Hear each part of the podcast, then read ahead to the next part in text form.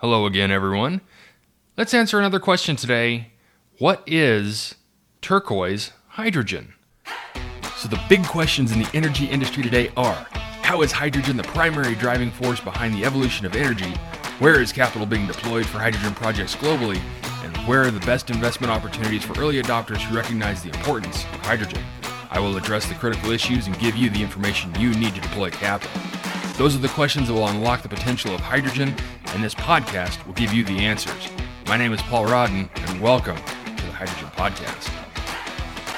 So, why do I want to talk about turquoise hydrogen?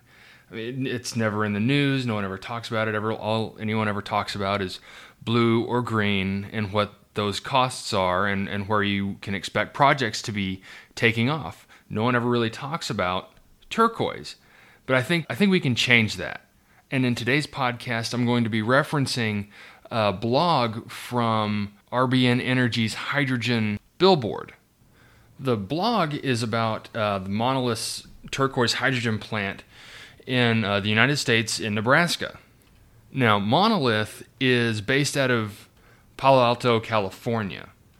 And it was there that they set up their demonstration plant and it wasn't initially set up to showcase the hydrogen production, but more the carbon black production. Now, carbon black is solid carbon. So usually when you're talking about blue hydrogen, the, the byproduct is hydrogen and then you have CO2. Well, in turquoise hydrogen, you get solid carbon or carbon black. The pilot project was a four year demonstration, and it was so successful that they went ahead and started up their first industrial scale plant in Hallam, Nebraska called Olive Creek 1. Construction started in 2018, and now in 2021, it's become so productive that they're actually looking to expand into a second phase of the project. So, then why is this a big deal? Why is turquoise hydrogen a big deal? Well, if we compare turquoise to, say, blue hydrogen, both use a natural gas to create hydrogen. Where blue, you still get a CO2 that you have to dispose of somehow, whether it's re injecting or compressing and selling or trying to strip the carbon from the oxygen afterwards. And with green, you just use renewable energy like wind or solar, you electrolyze some, some water, and you get hydrogen. You just release the oxygen, no carbon to worry about. But here's the really interesting thing about turquoise, especially at this planet Monolith. Here they can use either normal natural gas that we all think of from oil and gas, or it can also use renewable natural gas. And renewable natural gas is natural gas that comes from places like sewage plants or landfills or anything else that produces some kind of natural gas. Now, historically, turquoise had been created by transitioning this natural gas through molten metal. But at this monolith plant, they actually use plasma torch technology to reach those same temperatures.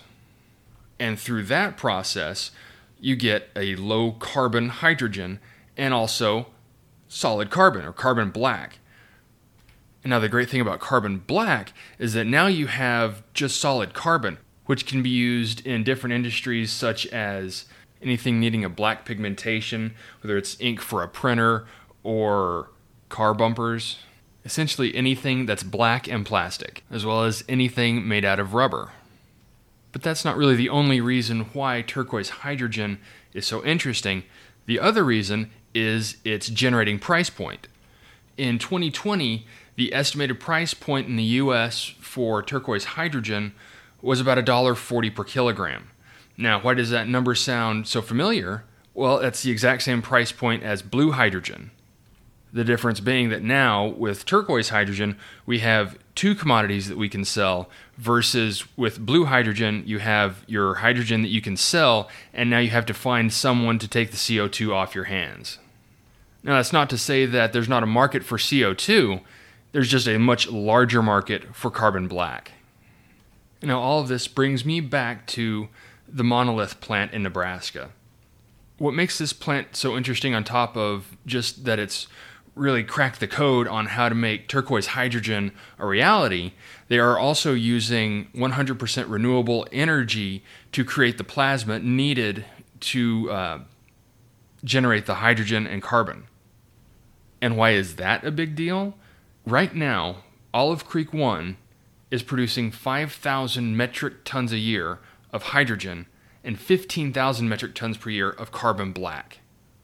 And phase two of this facility is going to see a 12x multiple of its carbon black and hydrogen output.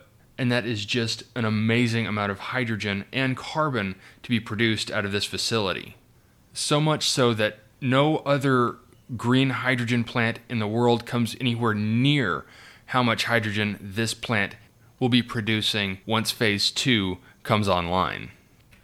So, is turquoise hydrogen a viable option compared to green and blue?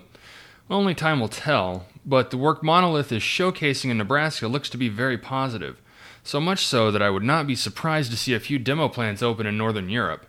With their abundance of renewable energy, as well as a solid supply of hydrocarbon and renewable natural gas, this technology could prove to be the best of both blue and green hydrogen.